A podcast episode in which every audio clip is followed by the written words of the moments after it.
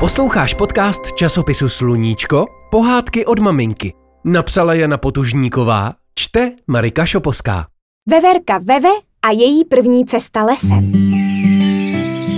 Bylo krásné letní ráno.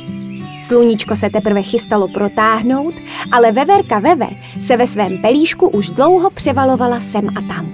Celou noc se jí zdálo o tom, jak se poprvé vydala na průzkum lesa sama. Bez mámy a táty. V tom snu skákala ze stromu na strom, běhala po kmenech smrků dolů a po kmenech borovic zase nahoru. Sem tam si někde sebrala nějaké semínko a ve větvích si ho schroupala. A potom se konečně probudila. Nacvedla ocásek, tím se všechny veverky přikrývají místo peřinky a chtěla si užít stejné dobrodružství jako v tom svém snu. Rychle vyskočila z pelíšku, kde ještě spali máma s tátou, vykoukla z hnízda v dutině stromu a už ani na okamžik nezaváhala. Zatnula drápky nožiček do okraje hnízda. Pořádně se odrazila a byla na vedlejším smrku. Jde to samo, jako v tom snu, pomyslela si Veve. Byla venku, dokázala to sama. Může třeba přinést snídani. Všechny tím překvapí. Ale nejdřív si to užije. Ještě jednou se ohlédla. Maminka přece vždycky říkala, aby si pamatovala, že bydlí ve smrku nad maliníkem. Tak si to tedy zapamatovala a pak už zase utíkala a skákala. Vybírala si jen ty nejvyšší stromy, protože chtěla mít parádní výhled.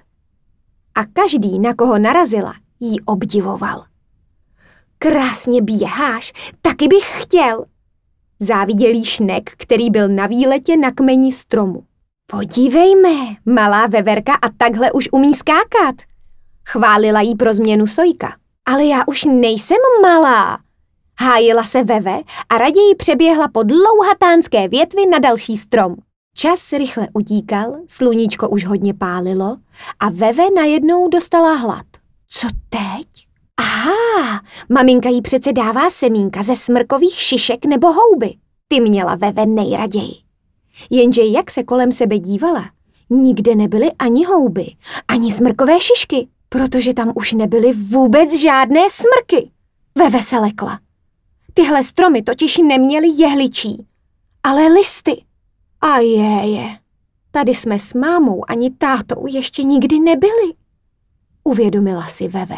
A najednou jí bylo smutno. Měla pořád větší a větší hlad a byla sama.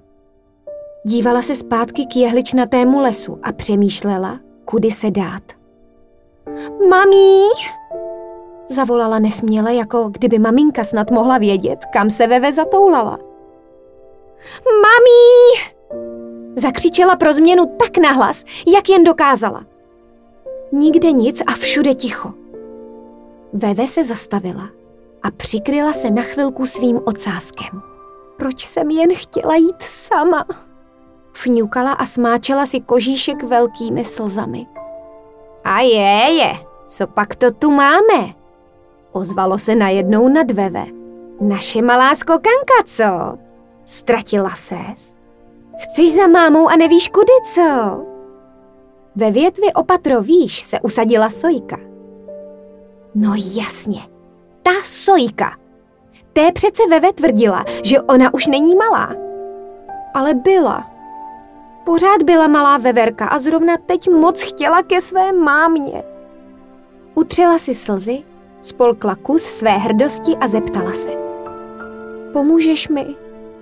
Víš, kde bydlíme? Já jen vím, že máme hnízdo v dutině smrku nad Maliníkem. Nevíš, kde to je? A co když vím? Sojko, prosím, Sojko, pomoz mi.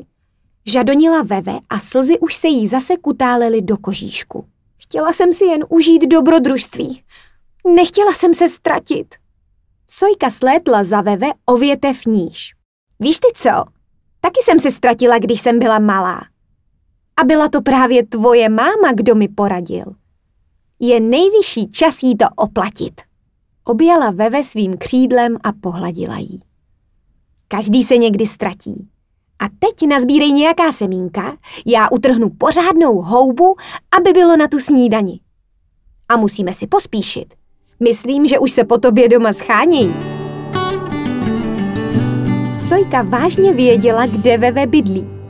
A maminka Veve už opravdu netrpělivě přešlapovala u vchodu do hnízda. Veve, kde jsi byla? Chtěla se maminka zlobit, ale Sojka pomohla ještě jednou. Chtěla vám nazbírat něco k snídani. Byli jsme domluvené, že jí pomůžu. Zatajila Sojka celý ten výlet, na který se Veve bez dovolení vydala. Maminka zjihla dojetím a pořádně Veve objala. Veve se toho ten den spoustu naučila. Že nemá utíkat, že si vždycky musí hlídat cestu domů a že když je těžko, může najít úplně nové kamarády, protože ze Sojky se stala její skvělá kamarádka.